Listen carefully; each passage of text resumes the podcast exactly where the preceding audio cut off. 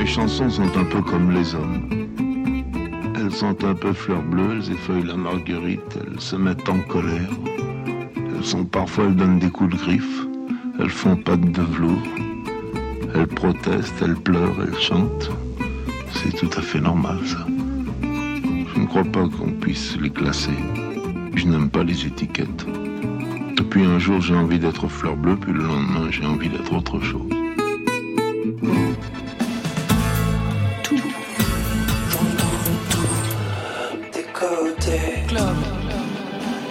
Vous êtes ici ? Oui. Ouais.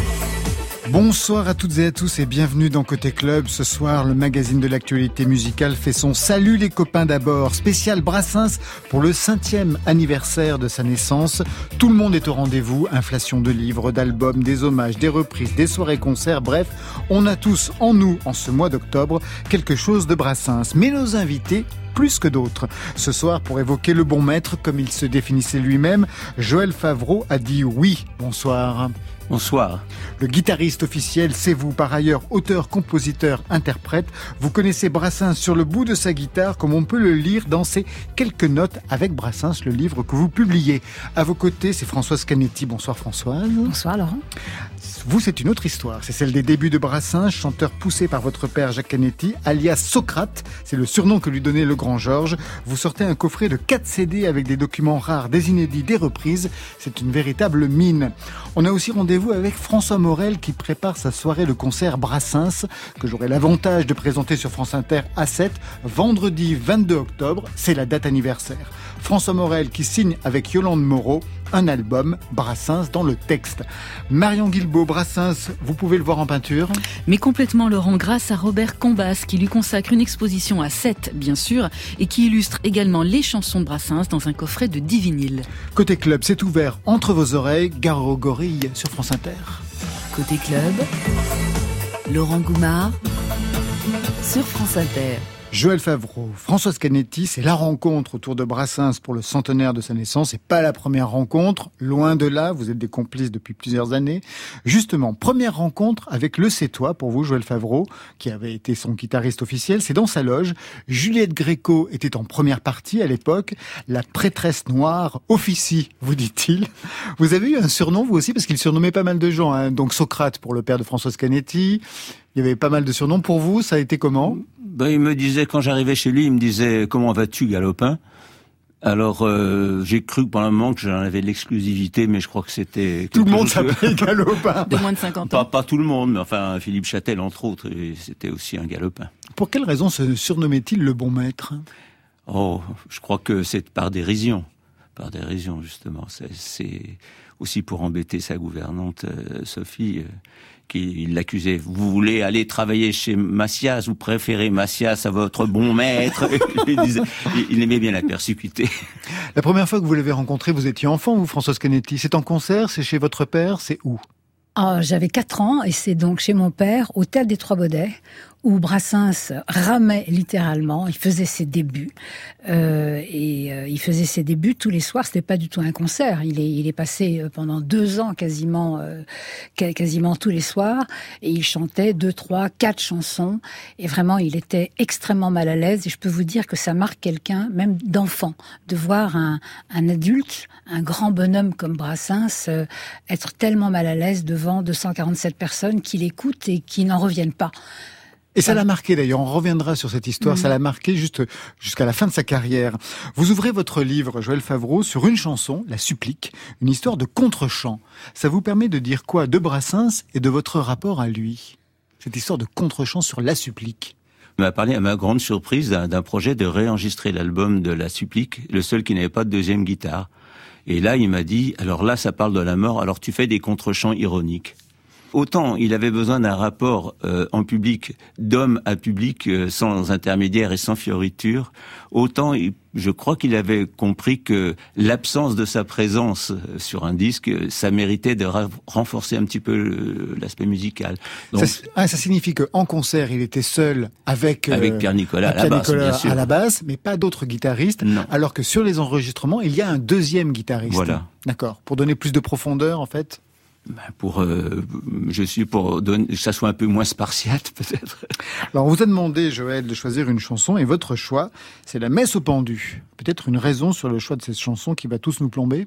Bon, il n'y a pas de raison que ce soit plombé. Je veux dire, en ce qui concerne les ecclésiastiques, eux-mêmes sont déjà plombés. Et là, au contraire, il apporte peut-être un côté positif de l'un d'entre eux, parce que autant ils ne pouvaient ne, ne pas éprouver une affection particulière pour les porteurs d'uniformes, que ce soit militaires, policiers ou ecclésiastiques, autant ils savaient euh, vraiment euh, euh, distinguer l'individu dans le corps de métier, et, et l'individu c'est privilégié, euh, ça, ça privilégiait son jugement.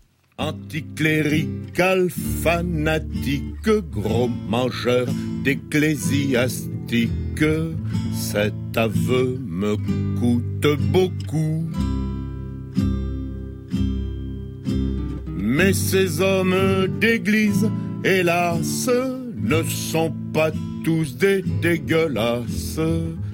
Témoin le curé de chez nous. Quand la foule qui se déchaîne pendit un homme au bout d'un chêne, sans forme aucune de remords.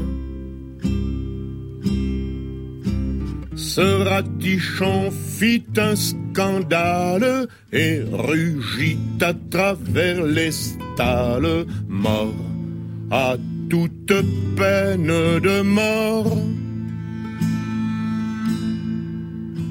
Alors nous, au bureau, on s'est concerté, on s'est demandé mais quelle chanson nous on aurait pu choisir, et on a voté pour un Brassens plein de sous-entendus. Il suffit de passer le pont, c'est tout de suite l'aventure. Laisse-moi tenir ton jupon, je t'amène visiter la nature.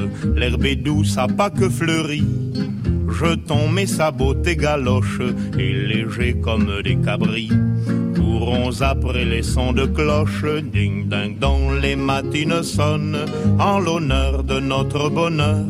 Ding ding dong, faut le dire à personne, j'ai graissé la pâte au sonneur. Laisse-moi tenir ton jupon, courons guilleret et guillerette, il suffit de passer le pont, et c'est le royaume des fleurettes. Entre toutes les belles que voici, je devine celle que tu préfères. C'est pas le coquelicot, Dieu merci, ni le coucou, mais la prime vert. J'en vois une blottie sous les feuilles, elle est en velours comme tes joues. Fais le guet pendant que je l'accueille, je n'ai jamais aimé que vous.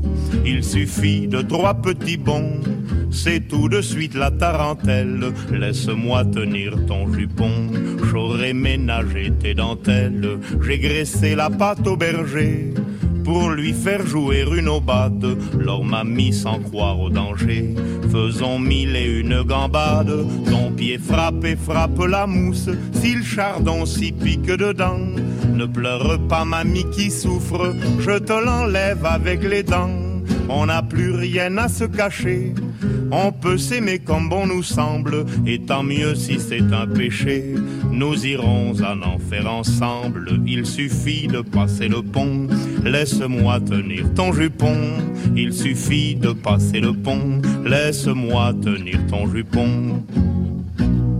Il suffit de passer le pont, version mille neuf cent cinquante-trois, qu'on trouve dans ce coffret que vous avez édité, Françoise Canetti. Elle est à toi, cette chanson. Salut les copains, d'abord ce soir spécial Brassens, vu par Joël Favreau et Françoise Canetti. Alors avant de devenir son guitariste officiel, dans le courant des années soixante-dix, vous avez d'abord été en tournée avec lui et Bobby Lapointe. C'est Jacques Canetti, hein, votre père Françoise, l'ex-directeur des Trois Baudets, directeur artistique chez Philips, qui avait organisé la tournée. On reviendra là-dessus. Un manager plutôt retors, parce qu'il voulait au départ que vous dormiez sous la tente. On est au mois de novembre et en décembre. Oui, mais... Eh oui, Françoise, votre père était retors aussi. C'est dans le livre de, de Joël.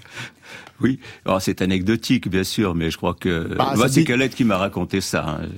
Bah... Je ne suis pas témoin oculaire de, de, des négociations, parce que je n'étais qu'un humble musicien accompagnateur. Vous étiez guitariste, Brassens aussi, vous, un fou de Django Reinhardt.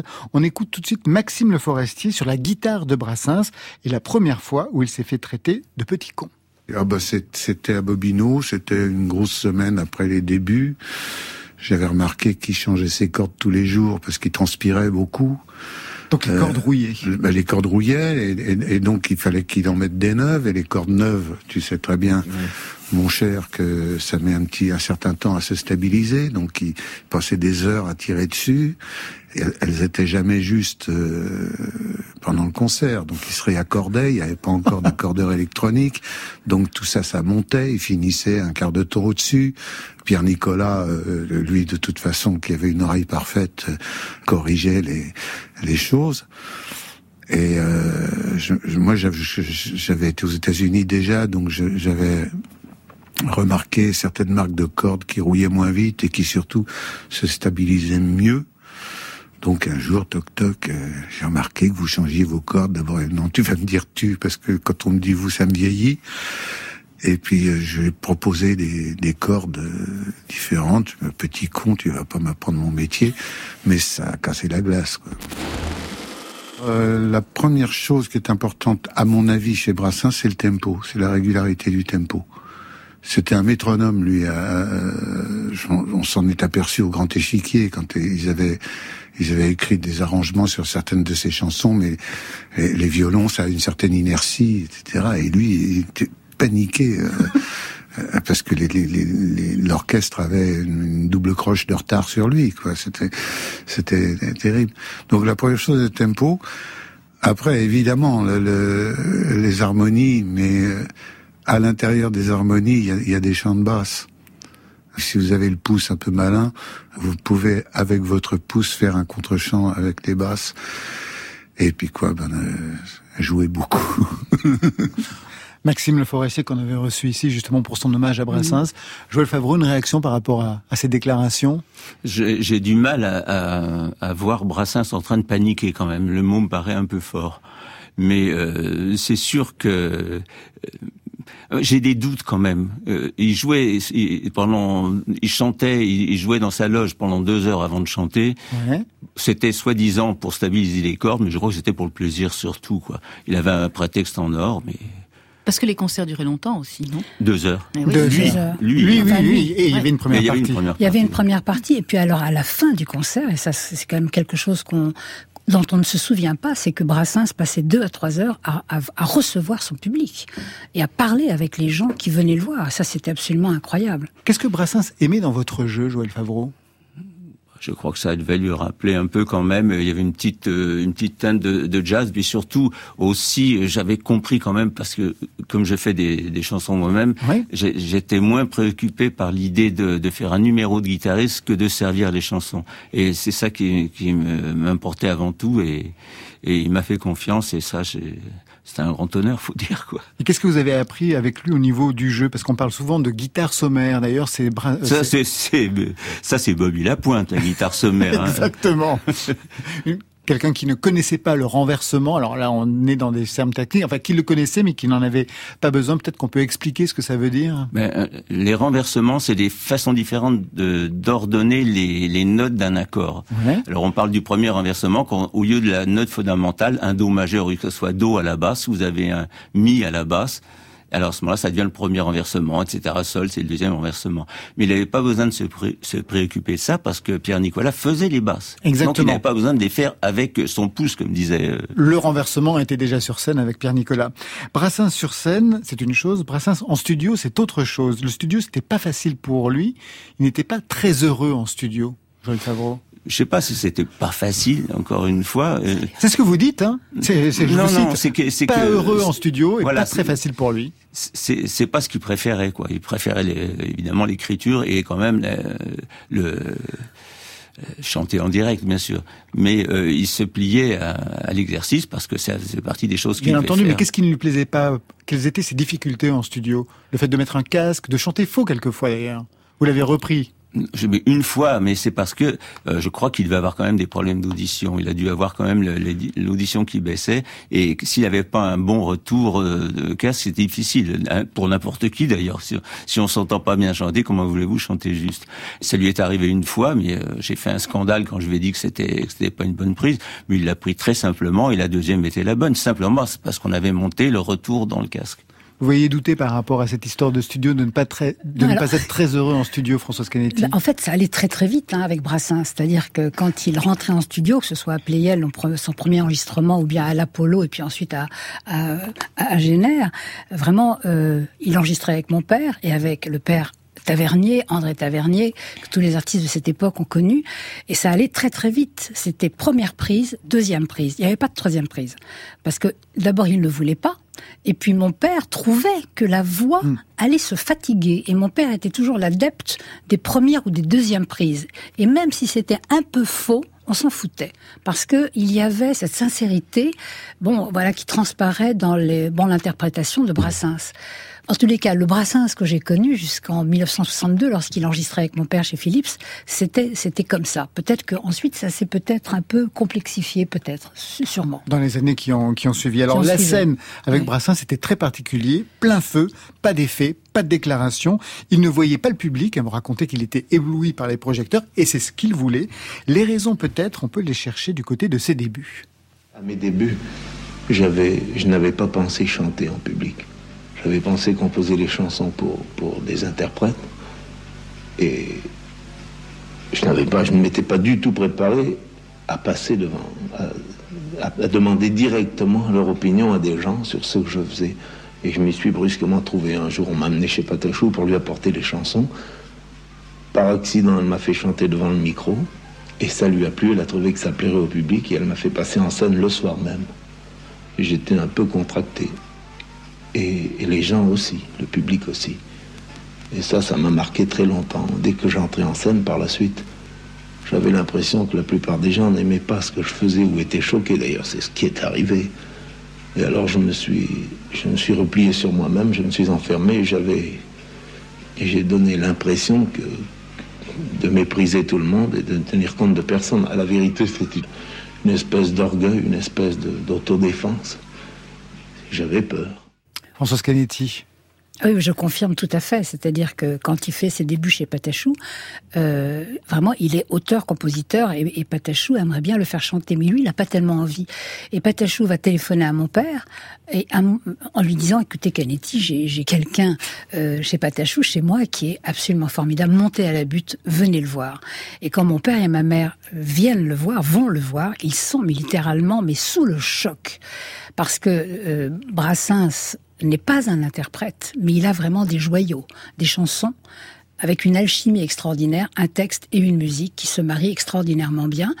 Et, et mon père va lui proposer immédiatement de faire ses débuts au Théâtre des Trois Baudets, où il va petit à petit devenir l'interprète de ses propres chansons. On va retrouver Brassens et ses copains dans quelques instants, mais tout de suite, c'est Gaël Faye, grand admirateur de Brassens. Je me souviens d'une reprise excellente de La mauvaise réputation. Ce soir, il taille un costard aux boomers, au conservatisme d'une partie de la génération des baby-boomers, une posture qui aurait plu au grand Georges. Yeah, yeah.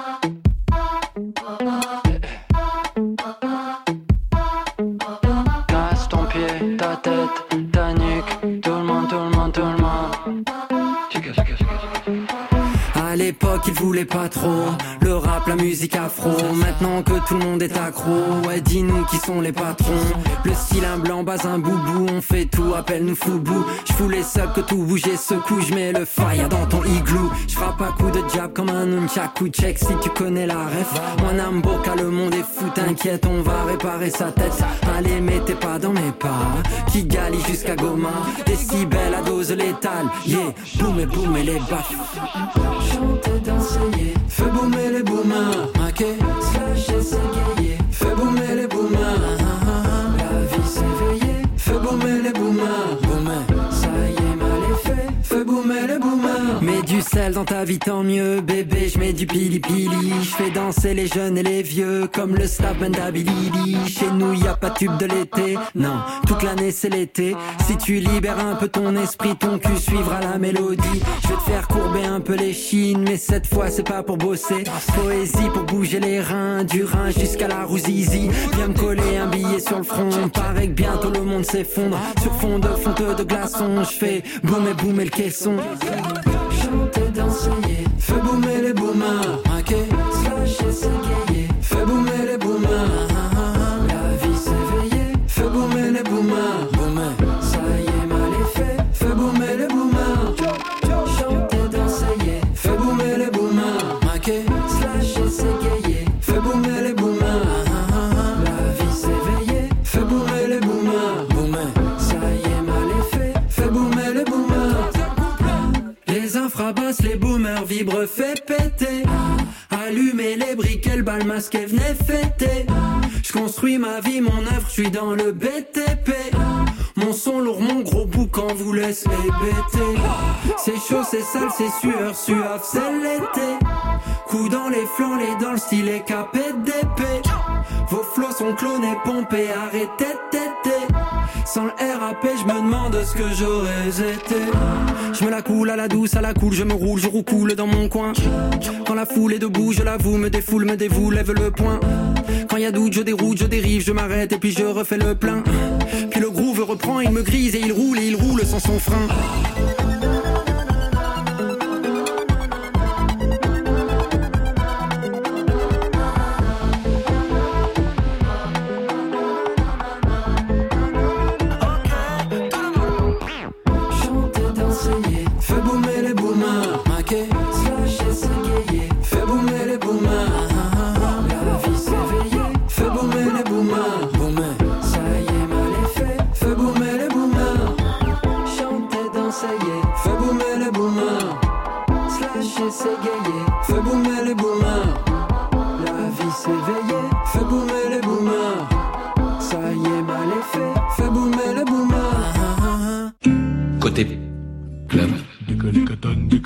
Sur France Inter. Oh et oh et au bal, au bal masqué. Oh et oh et elle danse, elle danse, elle danse au bal masqué.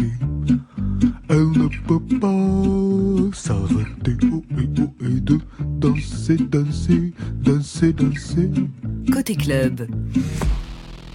Côté club, salut les copains d'abord avec vous François Morel. Bonsoir François. Bonsoir Laurent.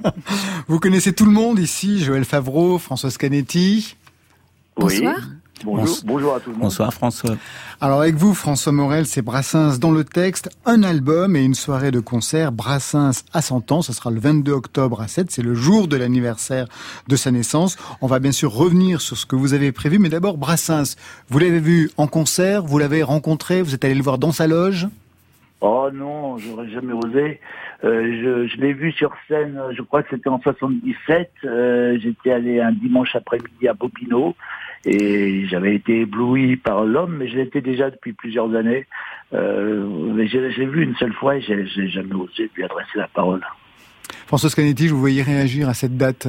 Bah oui, parce que soixante-dix-sept, c'était les derniers concerts de Georges Brassens. Ouais, il arrêtait absolument en mars soixante-dix-sept. Voilà, donc euh, vous l'avez vu vraiment au, au, au beau moment. Enfin, c'était vraiment le dernier moment pour le voir. Il y Votre... a eu pas mal de beaux moments, j'ai l'impression. Oui, oui. Votre Brassens, à vous, c'était qui ?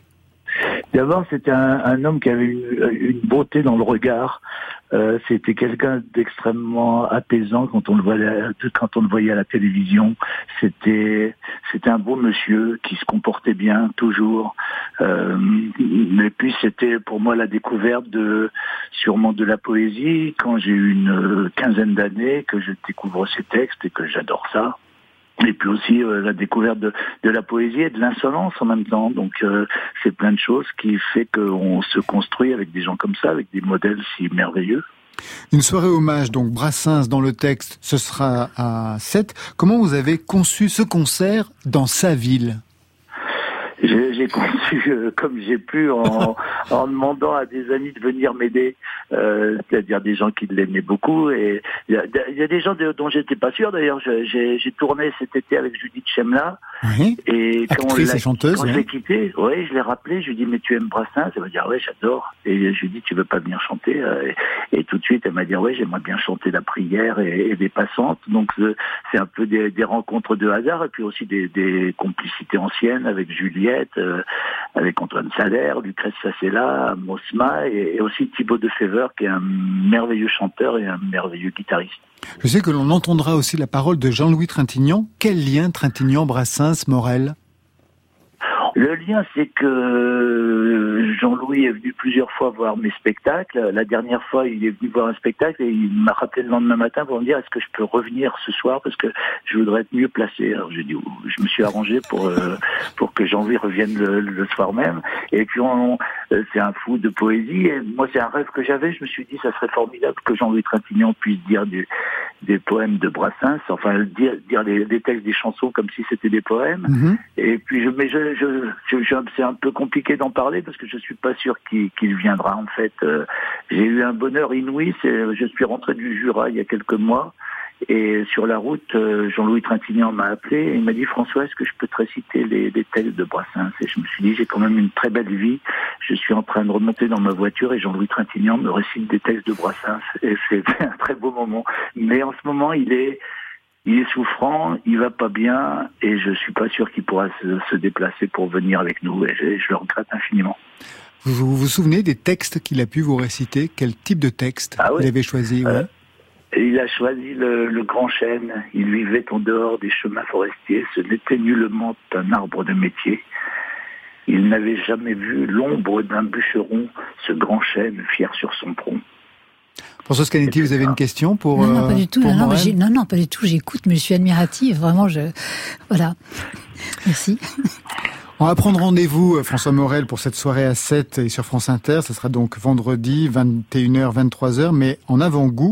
On va écouter tout de suite ce duo Fernande, entre vous et Yolande Moreau.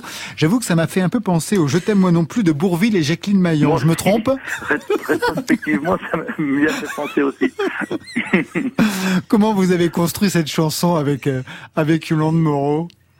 Ça s'est pas construit, ça s'est déconstruit. euh, au lieu de dire Fernande, à un moment, je me suis amusé à dire Yolande, et puis ça nous a fait rire, et on l'a gardé, voilà.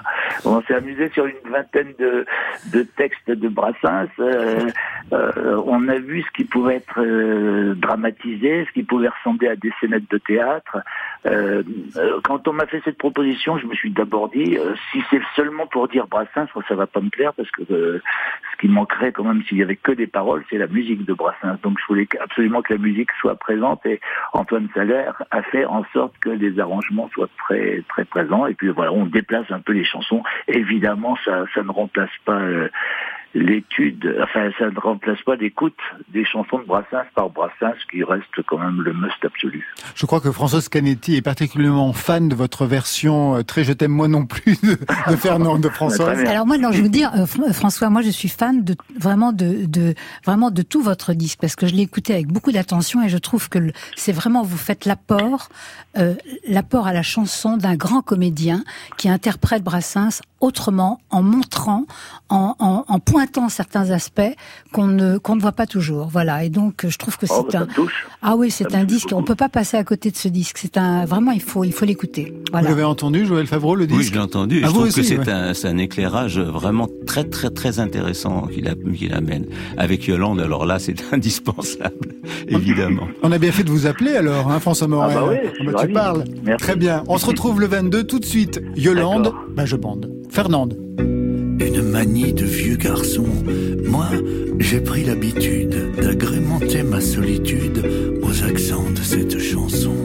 C'est cette mâle ritournelle, cette antienne virile qui retentit dans la guérite de la vaillante sentinelle. Quand je pense à Yolande, je bande, je bande. Quand je pense à Félicie, je bande aussi. Ah, dis donc.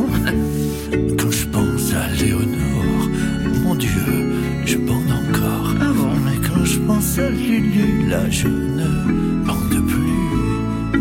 La bandaison, papa, ça ne se commande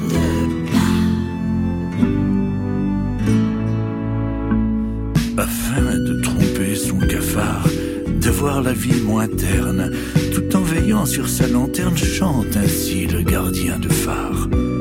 Après la prière du soir, comme il est un peu triste, chante ainsi le séminariste, à genoux sur son reposoir. À Yolande, je, ah, je, oh, mange bien. Quand je pense à Félicie, je, c'est reparti. Quand je pense à Léonore, mon Dieu, je, encore. Mais quand je pense à Lula, je, ah.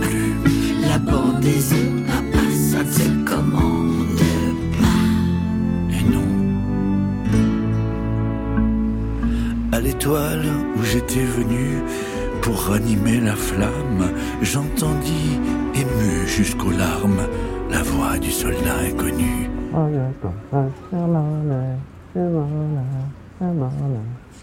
Et je vais mettre un point final à ce chant salutaire en suggérant aux solitaires d'en faire un hymne national. Quand je pense à Fernande, Fernand. je bande, je bande. C'est qui celle-là ? Quand je pense à Félicie, je bande aussi. Ah ben voilà. Quand je pense à Léonore, mon Dieu, je bande encore. Mais ouais. Quand je pense à lui, là, ben... c'est foutu. La bandaison, papa, ça ne se commande pas. Ah mais là, oh, attends. Attends, non, non. Ouais. Non, j'ai parlé ouais. trop vite. Pardon? Ah, ah oui. Non. Ah non. Et puis là, je crois que. Ah, ben, c'est long. Écoute, euh, mais sois patiente, Yolande. Attends un peu. Quand même. Attends, ça va revenir. Ouais, ben. C'est toujours revenu.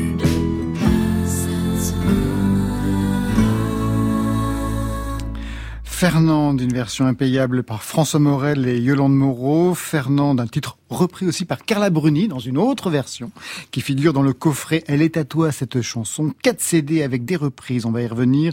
Des entretiens inédits, les artistes de ces premières parties euh, que vous avez tout compilé. Euh, Françoise Canetti, on retrouve Bobby Lapointe, Maxime Le Forestier. On vous retrouve bien sûr aussi, Joël Favreau, puisque vous avez fait les premières parties. C'était comment de faire la première partie de Brassens ? Oui, c'était un, un privilège formidable d'être euh, devant un public nombreux et quand même euh, qui était sensible. Euh, oui, non, mais qui était acquis à Brassens. Attention, oui, c'était ça. C'était pas forcément gagné, mais au moins on, on, on pouvait montrer ce qu'on faisait devant des gens qui avaient quand même un, un, un certain degré d'écoute. Et ça, c'était un privilège.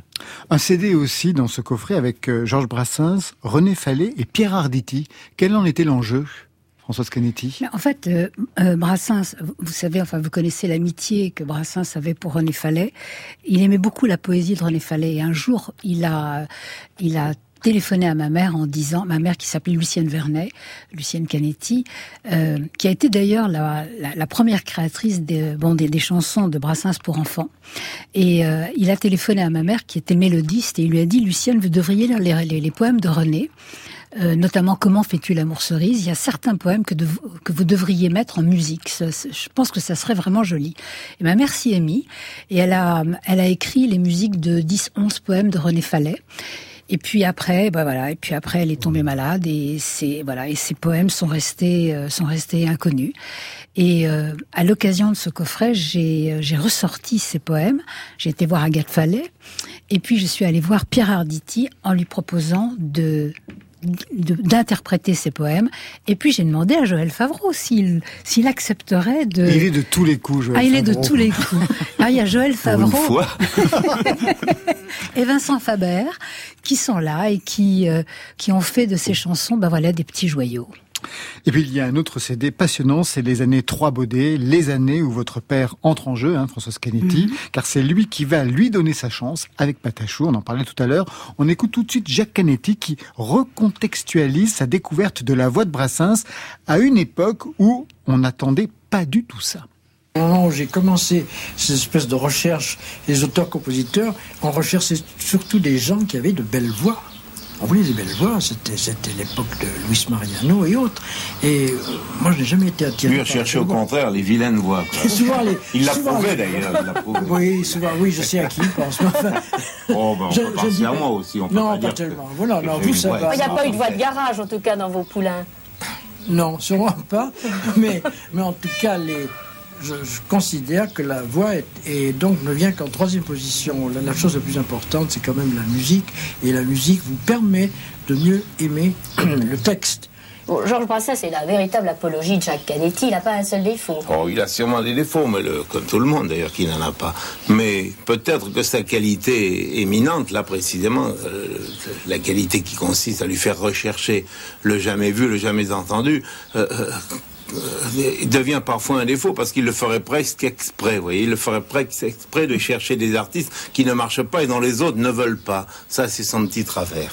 C'est ce qui aurait pu je vous arriver. Je crois que c'est sûrement ce qui aurait pu m'arriver si à mes débuts, quand le public venait se plaindre de moi, quand les journalistes écrivaient des articles, pas tous d'ailleurs, il y en a quelques-uns qui faisaient des articles dithyrambiques, mais quand les, articles, les, art, les, les journalistes se plaignaient en lui disant qu'il se trompait, s'il m'avait abandonné, là, s'il m'avait dit non, ça ne marche pas, vous, vous partez, quoi, peut-être que je ne serais pas là en ce moment. Les débuts n'ont pas été si faciles que ça hein, pour Brassens, Françoise Canetti. Pas facile du tout. Pas facile du tout parce qu'il choquait les gens. Parce qu'il avait une langue qui choquait les gens et parce que euh, ses chansons, dans ses chansons, il y avait des mots, des gros mots, comme on dit. Et, et, et vraiment, bien que ce ne soit pas du tout trivial ni vulgaire, il y a des gens que ça choquait. Et ces disques ont été euh, immédiatement censurés. Euh, vraiment, c'était très compliqué pour Brassens. Beaucoup moins compliqué pour Brassens que pour Brel. Par exemple. Donc, voilà. Donc, si vous voulez, tout est très relatif. Mais c'est vrai qu'aux Trois Baudets, euh, j'ai eu le privilège, euh, petite fille, de voir beaucoup d'artistes qui travaillaient énormément, qui gênaient les gens, qui étaient pionniers dans leur langue, euh, dans la façon, dans, dans, dans les thèmes qu'ils abordaient. Et, euh, voilà, et qui travaillaient énormément et qui devaient, euh, comment dire, affronter un public qui n'était pas facile du tout. Vous étiez enfant, vous le dites. Quels sont les souvenirs d'enfance que vous pouviez avoir avec Brassens ? Je vous pose cette question parce que je serais curieux de voir comment Brassens s'adressait à des enfants.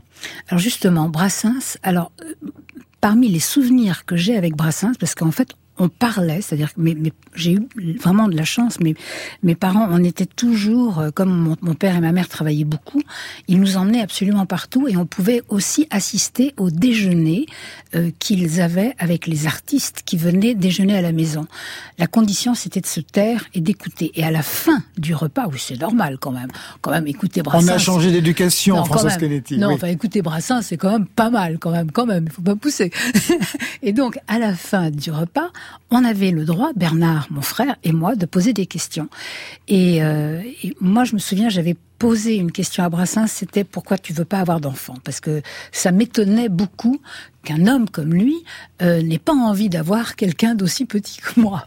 Et, et il m'avait vraiment répondu, d'abord il m'avait répondu pas du tout en bétifiant, c'est-à-dire que je n'ai jamais eu le sentiment, avec les artistes de mon père, d'être un enfant. On parlait avec nous, qui avions cinq, six ans ou sept ans, euh, d'une façon absolument normale. Et Brassens m'avait dit euh, que sa petite amie ne pouvait pas avoir d'enfants, donc c'était Pupchen, qui venait aussi bien sûr à la maison, et que avoir des enfants c'est bien, mais s'en occuper c'est mieux.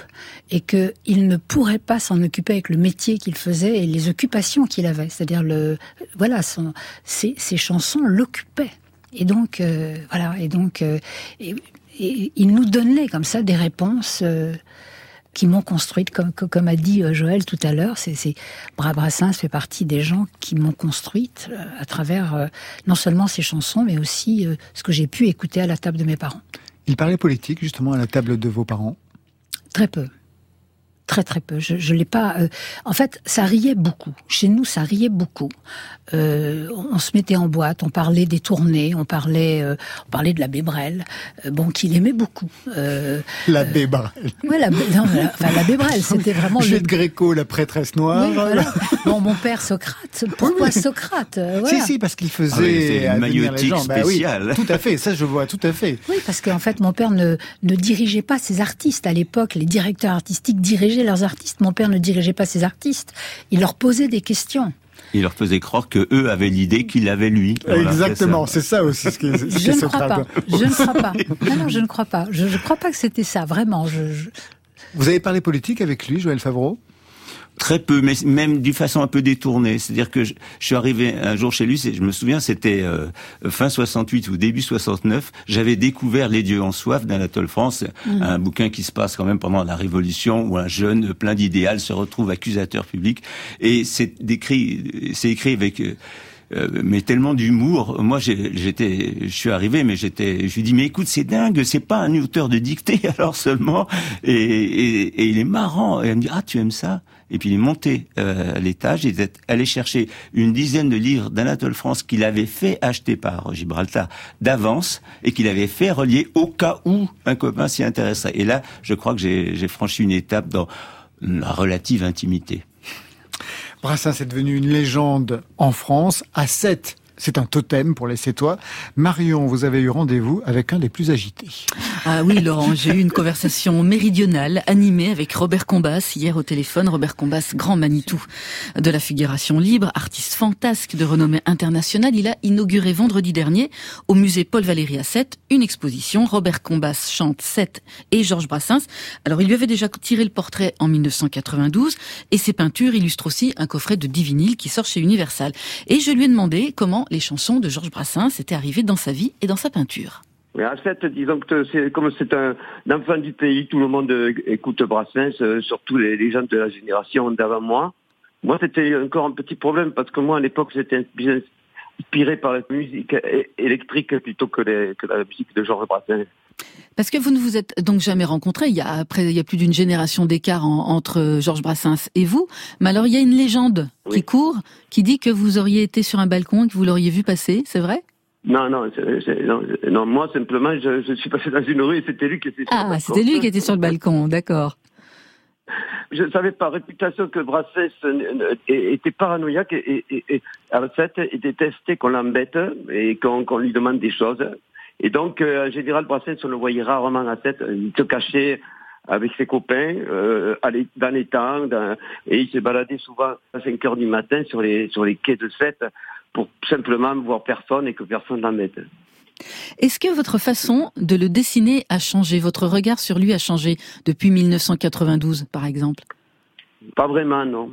Dans le sens que moi, je fais, je fais plusieurs portraits, peut-être pas très ressemblants, mais qui, qui en fin de compte, forgent un personnage, plutôt que faire un portrait euh, ou une photographie de Brassens, voilà. Donc je suis pas très réaliste comme peintre. Hein. L'esthétique Brassens, pour moi, c'était du noir et blanc, des...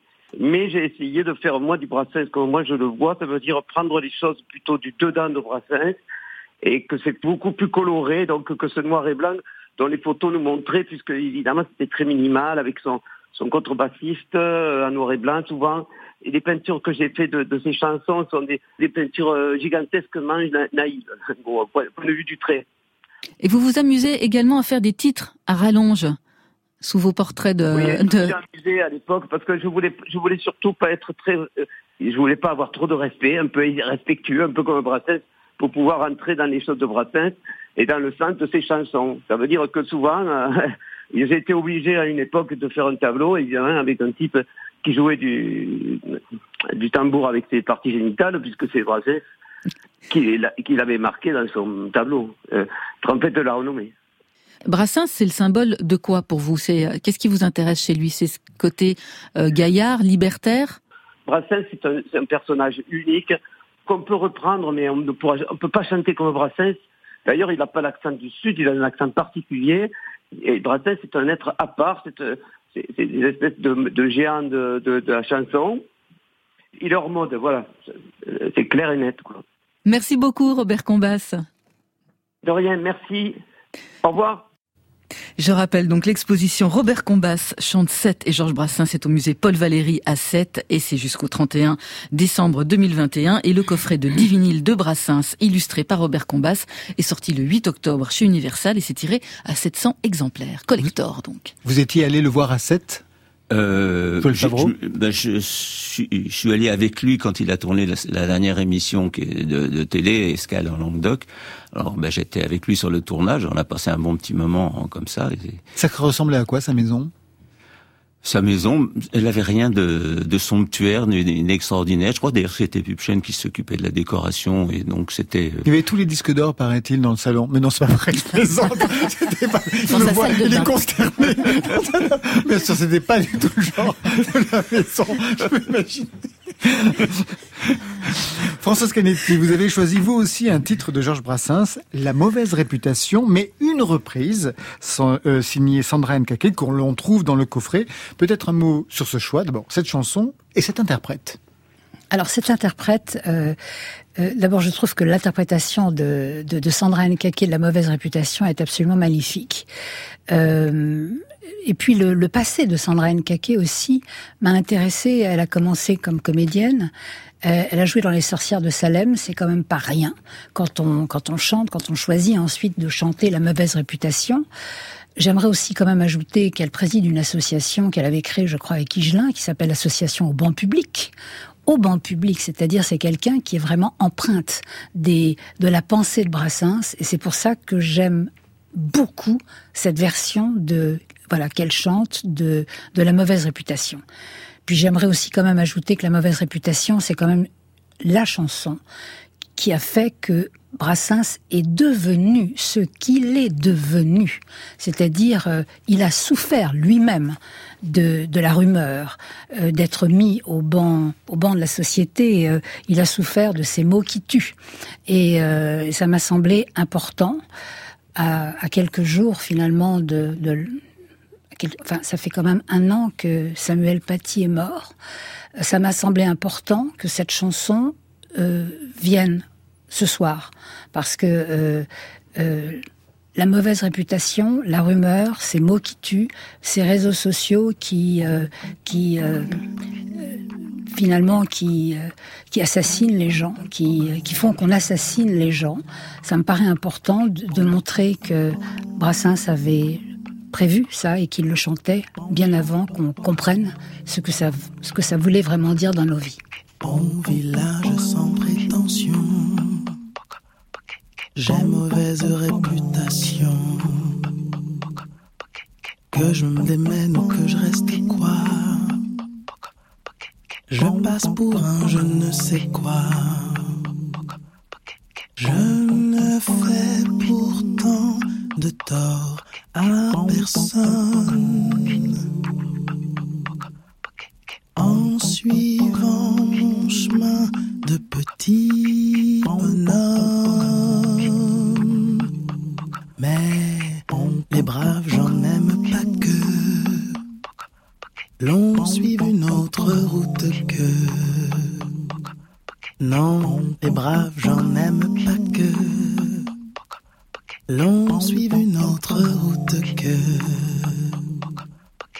Tout le monde me dit de moi, sauf les muets, ça va de soi.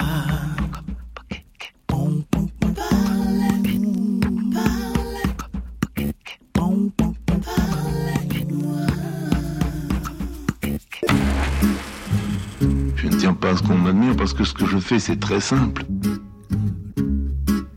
J'ai la facilité d'exprimer quelque chose, une tristesse ou une joie, et d'autres ne l'ont pas. La mauvaise réputation signée pour cette interprétation par Sandra Nkaké, qui sera, Marion, notre invitée mardi prochain dans Côté Club. À propos des reprises, Joël Favreau, vous aussi, vous avez participé, vous avez initié des albums de reprises, Chantons Brassens, avec Françoise Hardy, avec Alain Souchon, Manu Dibongo, Philippe Léotard. C'est curieux parce que vous parlez d'Higelin tout à l'heure avant la chanson euh, Françoise Canetti, et Higelin, ça n'a pas véritablement marché.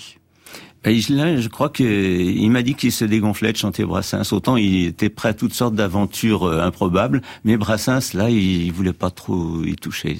Vous comprenez la raison pour laquelle ben, Higelin... Je sais pas, je peux qu'émettre une hypothèse. Je crois que c'est un piège à comédien. C'est... Higelin, c'est quelqu'un de très extraverti, alors que, que Brassens écrit et parle en dessous. Alors si on surjoue, ça, ça perd de son, son efficacité. Et je comprends qu'il n'ait pas voulu euh, relever ce défi. Quelle est la difficulté d'ailleurs de ce type d'album de reprise? Parce qu'il y en a plein qui sortent en ce moment. Pour vous qui l'avez supervisé à l'époque. Bah, à l'époque, je crois que c'est déjà il fallait orchestrer.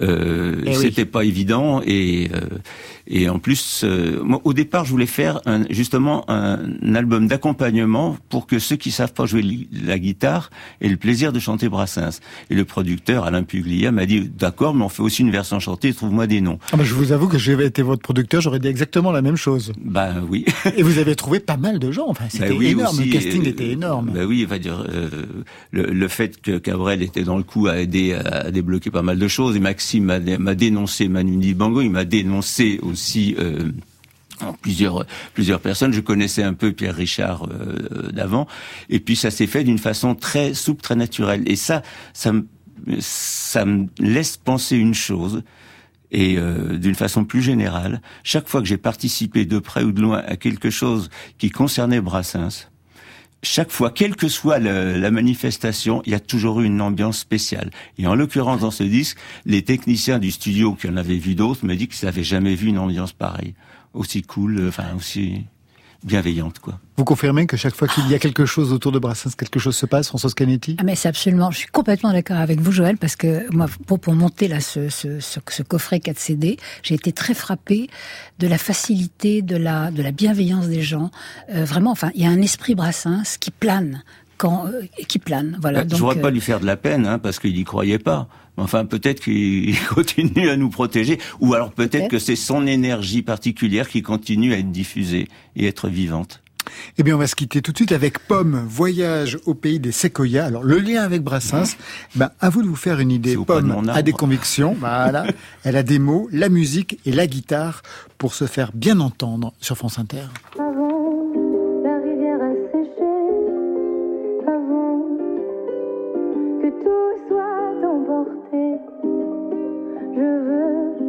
Tourner dans l'allée, entendre les séquoias chanter. Quand j'ai marché dans l'allée des séquoias, j'ai respiré en entier pour une fois.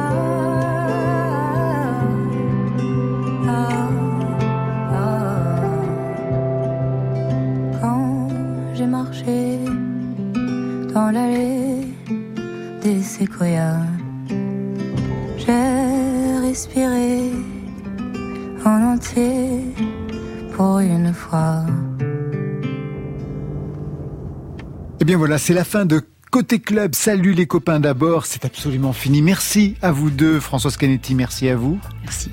Je rappelle, Elle est à toi, cette chanson, coffret anniversaire de soixante-dix titres, quatre C D et des documents rares, un coffret qu'on trouve uniquement à la FNAC. Joël Favreau, c'était un plaisir de vous avoir avec nous.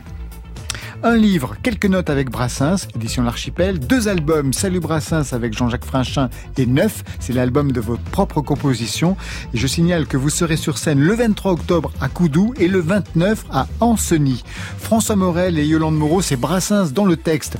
Un album qu'on pourra découvrir sur scène à Sète, vendredi vingt-deux octobre, pour un concert en direct sur France Inter, et j'y serai. Marion ? L'exposition Robert Combas chante Sète et Georges Brassens, c'est au musée Paul Valéry à Sète jusqu'au trente et un décembre deux mille vingt et un, et le coffret de Divinyl de Brassens illustré par Combas, c'est sorti le huit octobre chez Universal. Des commémorations, il y en a absolument partout en France. À noter que le hall de la chanson à Paris célèbre Brassens à Paris jusqu'au vingt-deux octobre avec des spectacles, des cafés chantants et dansants, et aussi deux grands bals gratuits. Ça, c'était pour aujourd'hui. Demain ? Qu'est-ce que j'avais dit ? J'avais dit Molo, sur le Destroy. Molo, pas sûr avec les barrés d'Aquaserge, et on ouvrira nos chakras avec Naga Part deux, Nouvel album mystique de Flesh Love. Marion, pour vous ? On aura, on fera un zoom sur Mourir au large, le nouveau titre de la Québécoise Safia Nolin. Côté Club, c'est une équipe sans fausse note. Étienne Bertin à la réalisation, avec par-ci par-là des touches à la Stéphane Le Guenec. À la technique, c'est Mathias Alléon, Marion Guilbeau, Alexis Goyer, Virginie Rouzic. Ça, c'est pour la programmation. Et enfin, Valentine Chedebois en solitaire, mais toujours aux playlists. Allez, Côté Club, on ferme. Que la musique soit avec vous. Je crois que j'ai renoué avec les troubadours qui chantaient sans avoir la prétention de chanter.